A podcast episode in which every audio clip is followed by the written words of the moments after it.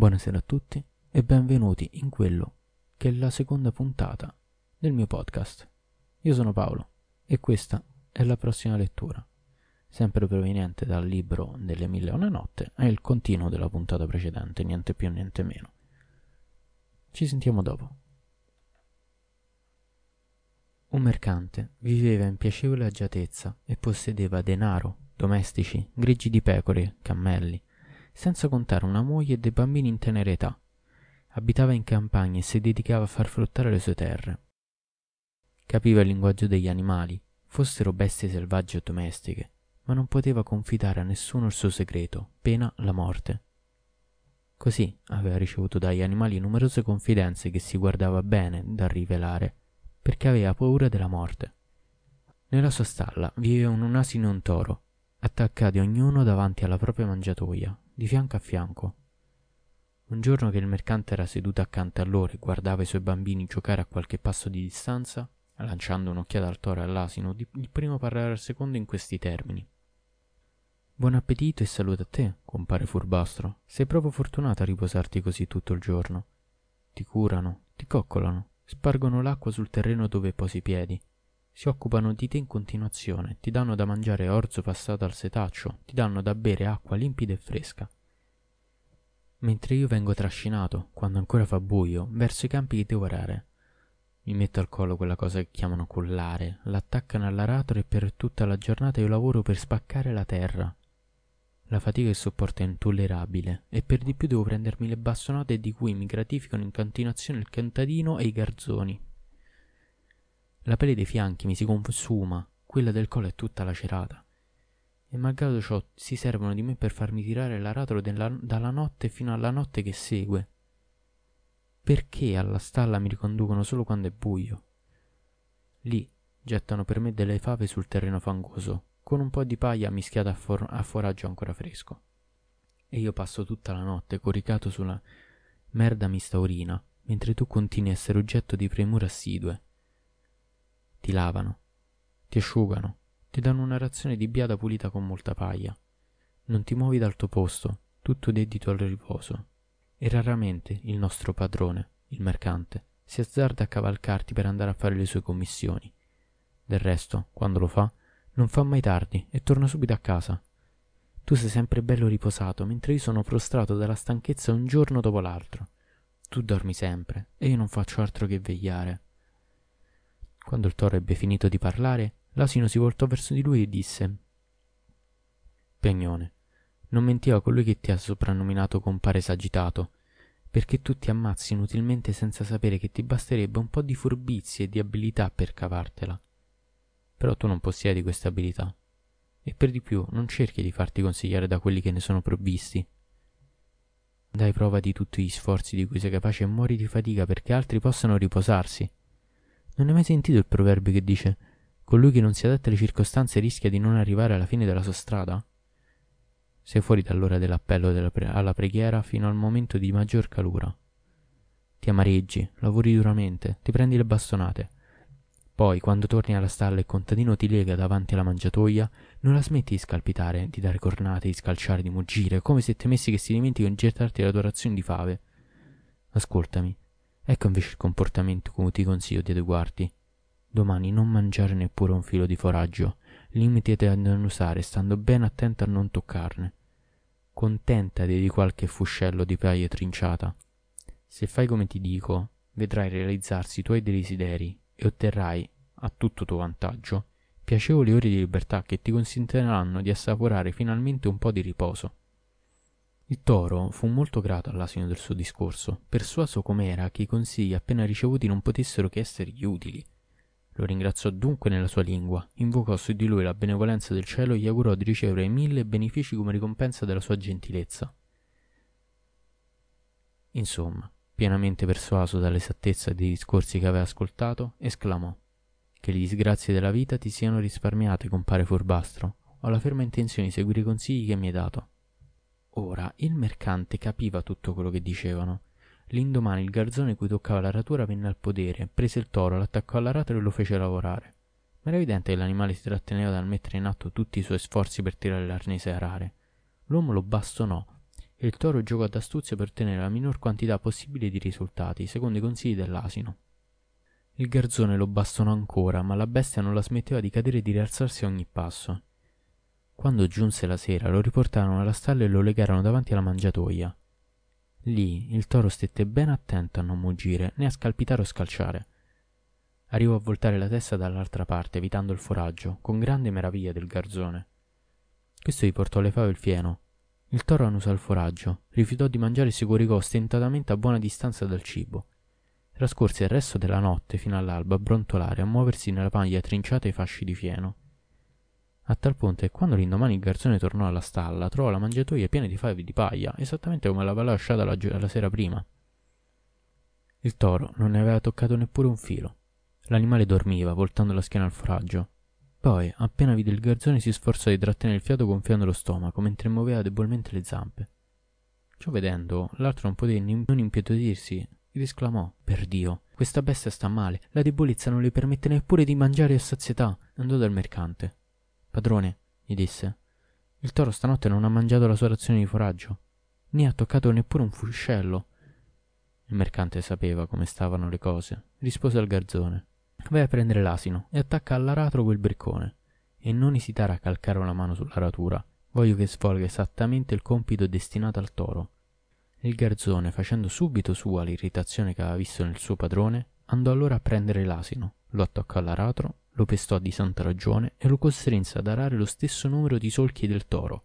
Lo bastonò fino a consumargli la pelle dei fianchi e a scorticargli quella del collo. E, quando scese la notte, riportò alla stalla l'animale che non riusciva a muovere né le zampe anteriori né quelle posteriori tanto era sfinito e teneva le orecchie miserevolmente abbassate ai lati della testa. Quanto al toro, aveva passato tutta la giornata a riposarsi, a dormire e a russare. Senza affrettarsi aveva mangiato tutto il suo foraggio, aveva bevuto e si era concesso il riposo, e non aveva dimenticato di invocare tutto il giorno la benevolenza del cielo sull'asino, dopo essersi congratulato con se stesso per aver seguito i suoi consigli. Quando venne la notte e l'asino fu di ritorno nella stalla, si rizzò sulle zampe in suo onore e gli disse Possa questa sera procurarti tutti i beni desiderabili, compare furbastro. Per Dio, mi hai fatto un grosso piacere e non posso trovare parole sufficienti a celebrare degnatamente i tuoi favori. No, mai arriverò a trovare le parole a lodare i tuoi meriti. Ti prego di gradire i sensi del mio profondo rispetto per la tua persona. Possa Dio compensarti al mio posto accordandoti i doni più preziosi, compare furbastro. L'asino era talmente arrabbiato con lui che evitò di rispondergli. Tra sé e sé pensava tutto ciò che è successo solo a causa della stupidità del mio comportamento. Ha ragione il proverbio dice se fossi rimasto fermo a non far niente nessun indiscreto sarebbe venuto a turbare la mia quiete. Devo trovare presto qualche astuzia che mi consenta di riconsegnare questo toro alle sue abitudini, altrimenti corro il rischio di morire sulla breccia. A questo punto si diresse verso la mangiatoia e si stese a terra, mentre il suo compagno continuava a moltiplicare le invocazioni al cielo in suo favore. Arrivato a questo punto della sua storia, il visir si interruppe per ammonire Sharazad. Figlia mia, tu non ti comporti in modo diverso da quello sciocco. Se non accetti di restartene ferma a casa tua, rischi di morire prendendo iniziative pericolose, per non aver saputo valutare le attuali circostanze. Taci, quindi, e non esporti senza scopo a un pericolo mortale. Sappi che se ti do questo consiglio è perché ho pietà di te. Padre, rispose Sharazad, malgrado tutto voglio assolutamente fare la conoscenza del sultano. Voglio che tu mi dia a lui e io voglio che tu rinunci a questo progetto. Ci tengo a realizzarlo. Se non te ne resti ferma, ti tratterò come il mercante proprietario della fattoria trattò sua moglie, e posso sapere che cosa fece a quella sfortunata. Ascolta la fine della mia storia.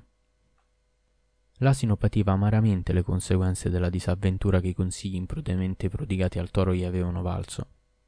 Poiché la luna brillava in cielo, il mercante e sua moglie erano usciti un momento e stavano diretti alla stalla, L'uomo poté in tal modo udire l'asino che si esprimeva rivolgendosi al suo compagno. Compare esagitato, hai preso una decisione sul tuo comportamento cui dovrai attenerti, non più tardi di domani, quando il garzone ti porterà il foraggio? Ascolta, adesso ti dico che cosa dovrai fare. Che altro posso fare se non seguire il tuo consiglio? rispose il toro. Sono deciso a non scostarmi dal piano che mi hai tracciato.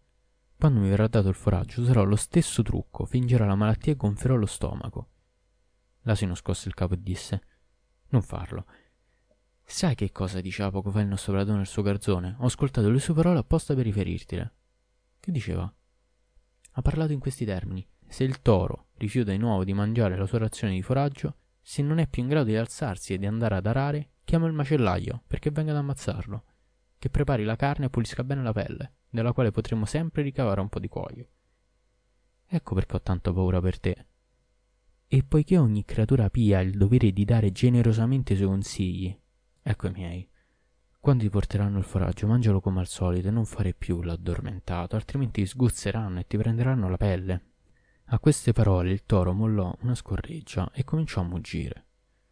Mentre il mercante, alzandosi in piedi, scoppiava a ridere, molto divertito dal complotto tra i due animali cui aveva assistito. Perché ridi così? gli chiese la moglie. Per caso mi stai prendendo in giro? Assolutamente no, rispose il mercante. Allora dimmi perché riso. Non posso rivelarti la causa del mio riso. È un segreto e divulgandolo temo di espormi alla disgrazia. Sappi solo che sono in grado di capire la lingua degli animali, ma che non posso rivelare a nessun altro ciò che ho udito. Che cosa ti impedisce di dirmelo? Che cosa mi impedisce di rivelare il mio segreto? Ebbene, è la paura della morte. Per Dio, tu menti, esclamò la donna. È un pretesto del quale ti servi per non farmi conoscere i tuoi più profondi pensieri. Per Dio, lo giuro sul Signore dei cieli, se non mi dici la causa delle tue risate, se non mi spieghi il tuo comportamento, non rimarrò un secondo di più in tua compagnia. Esigo che tu mi comunichi il tuo segreto. Dopo aver pronunciato queste parole, la donna tornò a casa e si mise a piangere. Per tutta la notte non smise di versare le sue lacrime e l'indomani mattina ancora piangeva. Il suo compagno cominciò a perdere la pazienza. Miseria, ma che cosa ti fa piangere? Forza, parla. E prima di tutto ascolta bene una cosa. Spera in Dio, pentiti, dimentica questa faccenda che ti tormenta e lasciami in pace. Devo assolutamente conoscere il tuo segreto, insistette la donna. Non posso decidermi a dimenticarlo. Stanco dei suoi pianti, il mercante alla fine esclamò.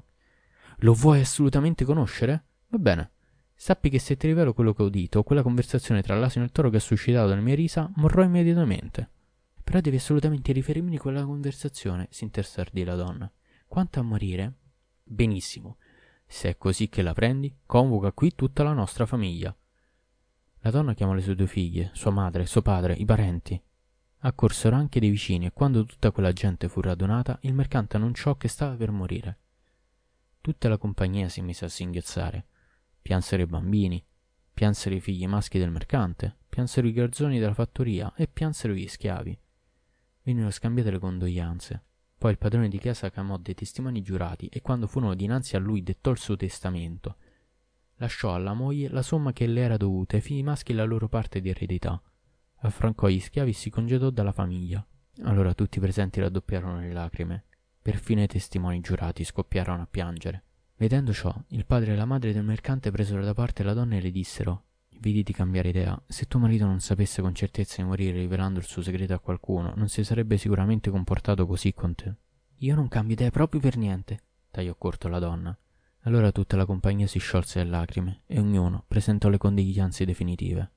Il visir interruppe il suo racconto e dichiarò: E adesso, ascolta bene, Sharazad, figlia mia. C'erano nella fattoria cinquanta galline, ma un solo gallo.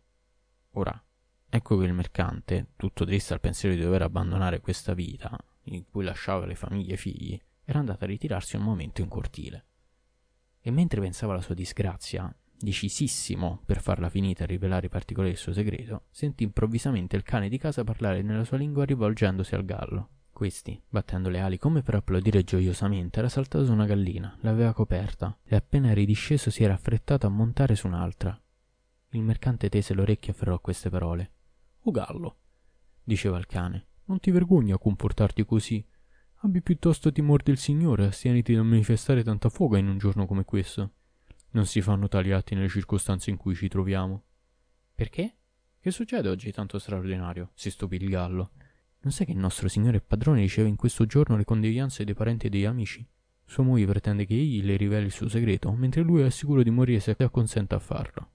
La cosa a questo punto è nessuno vuole cedere, e il nostro padrone sembra fermamente deciso a svelare il suo segreto, il segreto della lingua degli animali. Noi siamo già in lutto per la sua prossima scomparsa e tu nel frattempo batti le ali, monti su una gallina, appena ridisceso monti su un'altra, senza il minimo pudore. A queste parole il mercante sentì il gallo rispondere Pazzo, stupido, il nostro padrone non è proprio molto furbo anche se si ritiene tale. Come va che avendo solo una donna da comandare non ha ancora capito in che modo deve trattarla? E come dovete trattarla, secondo te? Che scelga per lei un solido bastone di quercia che la trascini in cantina, che chiuda bene la porta dietro di sé e le faccia una buona volta assaggiare quel bastone. Non le risparmi né le percosse né le bastonate, arrivi a spezzare le mani e i piedi, perché alla fine lei esclami Non voglio sapere più niente, rinuncio a conoscere il segreto. Sì, che la bastoni fino a che la moglie prenda questa decisione per tutta la vita e sia risoluta a non contrastare mai più il marito su nessuna cosa.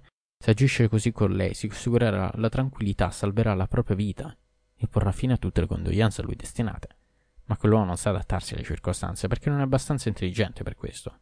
Sappi, Sharazad, figlia mia, che il mercante, appena ebbe prestato ascolto e a quella conservazione tra il cane e il gallo, senza indugio s'alzò, andò a cercare un buon bastone di quercia, strascinò la moglie in cantina dove si rinchiuse con lei e gliele diede di santa ragione sulle spalle e sui fianchi.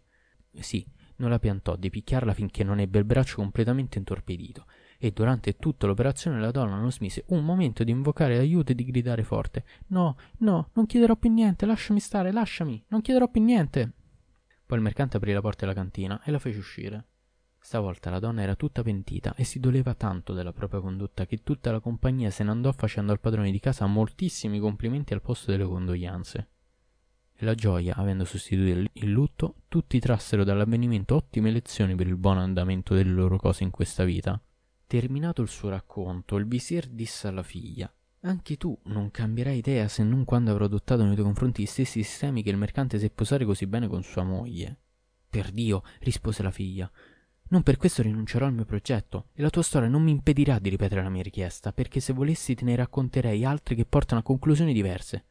Insomma, ti avverto che se non ti decidi a presentarmi di tua spontanea volontà a Rishariyar, in tua presenza andrò a trovarlo e gli dirò che hai rifiutato di acconsentire a questa notte perché disprezzi la sua persona e perché hai paura di dare al tuo padrone una ragazza ricca come me. Pretendi quindi che obbedisca a quanto mi ingiungi? concluse il visir.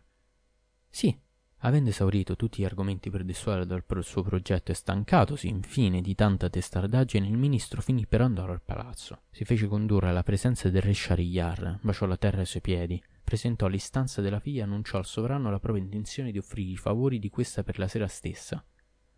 Il re si meravigliò e disse Come hai potuto acconsentire di darmi tua figlia? Sappi, per Dio, per il valore di colui che ha iniziato il cielo al di sopra della terra, che domani, appena si sarà levato il giorno, ti darò ordine di ucciderla, e che se rifiuterai farai in modo che anche tu sia giustiziato. O sultano, nostro signore, rispose il visir, ho tentato di farle abbandonare il suo progetto ricordandole la sorte che l'aspettava. L'ho ammonita in termini chiari sul suo destino. Malgrado ciò non ha cambiato idea. Vuole essere da te stasera stessa. Queste parole parvero rallegrare molto il re. Va a preparare per lei quanto è opportuno, ordinò il visir, e portamela al cavaliere della notte. Il visir andò a dare la notizia alla figlia. Dio, non voglia che in futuro io debba piangere la tua assenza disse a conclusione delle sue parole. Sharazad provò una grande gioia nell'apprendere che il suo progetto era andato a buon fine. Fece i preparativi, stabilì tutto ciò che le serviva per le nozze, poi andò a trovare la sorella Duniazad e disse Sorella, ricorda bene i consigli che sto per darti. Quando sarò dal re, egli ti manderà a chiamare. Tu verrai subito a trovarlo e quando constaterai che i nostri folleggiamenti sono terminati mi dirai Sorella, se non dormi raccontami una favoletta. Allora comincerà una novella, la conclusione della quale coinciderà con la liberazione mia e di tutta la comunità. Sì, capisci, è in questo modo che voglio far dimenticare a Re le sue sinistre abitudini. Duniasad approvò quelle parole e promise di assecondare i progetti della sorella maggiore. Giunse la notte. Il visir prese Sharazad e la condusse dal gran re Shahryar. Questi la fece entrare nel suo letto e si abbandonò con lei a mille giochi dopo i quali la bella fanciulla si mise a piangere. Perché queste lacrime? si meravigliò il re. Ho una sorellina minore, spiegò Sharazad, e vorrei farla venire qui per farle gli addii e ascoltare il suo commiato prima che spunti l'alba. Il re mandò a chiamare la sorella minore. Duniazad arrivò nella camera e si sdraiò ai piedi del letto. Quando l'oscurità fu completa, aprì gli occhi e aspettò pazientemente che il re avesse finito di sbrigare le faccende con sua sorella. Alla fine, mentre i due coniugi tornavano in sé, si arrischiò a tossicchiare e mormirò. Sorella, se non dormi, raccontami una delle tue belle storie, di quelle che ci aiutavano a far passare le serate. Poi, prima dell'alba, mi congederò da te, perché non so bene che cosa ti riserva il domani. Sharazad domandò re, mi permetti di raccontarle una storia? Sì, disse il re. Tutta presa dalla sua gioia segreta, Sharazad si rivolse allora alla sorella. Ascolta, le disse. Non aveva ancora terminato il racconto quando spuntò il giorno. Sharazad tacque. Il re, palesemente molto imbarazzato, si chiedeva come doveva fare per conoscere la fine della storia. Quando Duniazad scorse il chiarore dell'alba, esclamò Sorella, quanto è bello e straordinario il tuo racconto. Quello che avete sentito, insonò allora la narratrice, non è niente in confronto di quello che mi propongo di rivelarvi domani notte, se sono ancora vive e se il re mi concede una proroga per raccontarlo. Il mio storia contiene infatti numerosi episodi ancora più belli e straordinari di quelli che vi ho fatto degustare.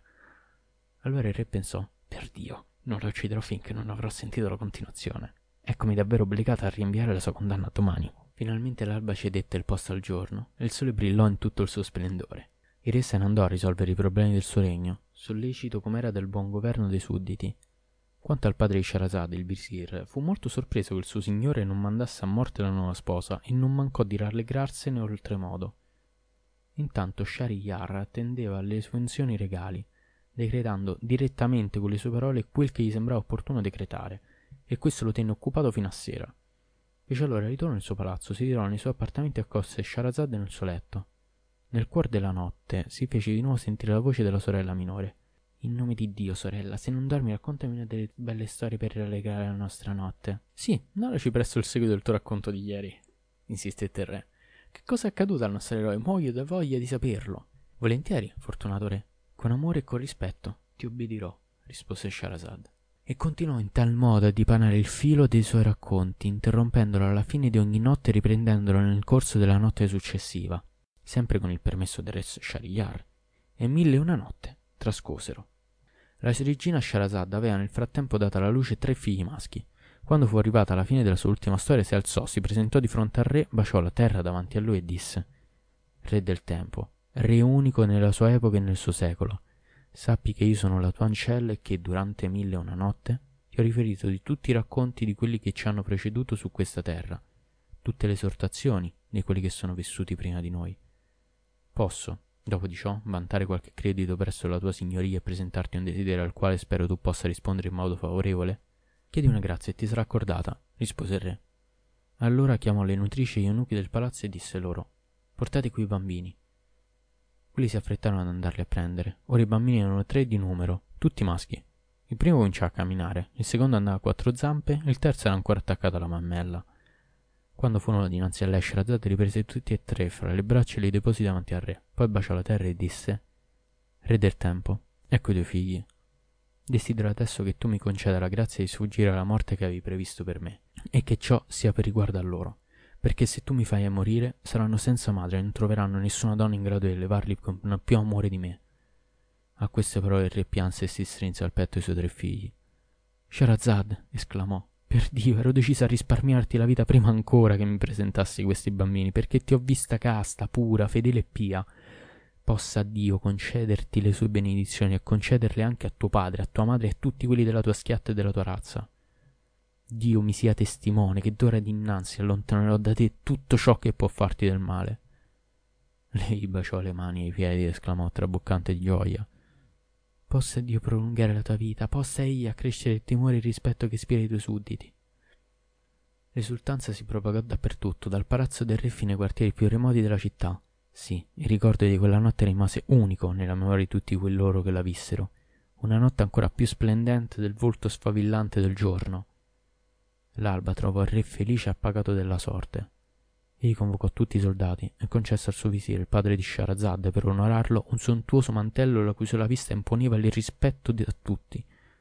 Poi gli disse: Tu hai goduto della protezione di Dio quando mi hai mandato in sposa tua figlia dalle nobili doti.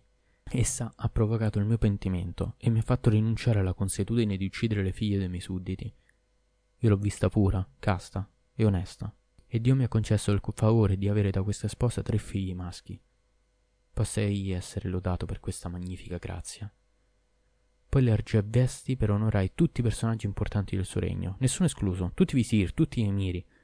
Ordinò di adornare la città per trenta giorni e di mettere al suo conto le spese di tutti gli abitanti durante quei pubblici festeggiamenti, stando ben attento per questo a che il denaro venisse espreso solo dal suo tesoro personale in modo da evitare la minima spesa ai sudditi. La città fu quindi ornata splendidamente, come mai lo era stata in passato. Si percossero i tamburi e si suonarono i flauti. I più bravi saltimbanchi diedero spettacoli gratuiti alla folla e re colmò anche loro di favori e di doni. Elargì sostanziose elemosine ai poveri e indigenti, e la sua generosità giunse a beneficiare fino all'ultimo abitante del regno. Così vissero, lui e i suoi, nel benessere, nel piacere, nella felicità e nell'allegria, fino a che non furono raggiunti da quella che cancella tutte le gioie e scioglie le riunioni. Lodato sia colui che per lo svolgersi del tempo non può annientare, che i cambiamenti non privano di nessuna qualità, che un determinato stato non distrae da alcun altro, colui che, solo, possiede la totale perfezione.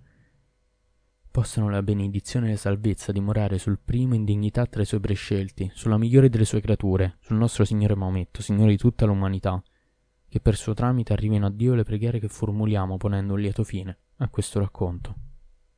Allora, il secondo episodio è finito, molto interessante, una parte non proprio molto bella, però altri tempi, mettiamola così. E niente, ci vediamo alla prossima puntata.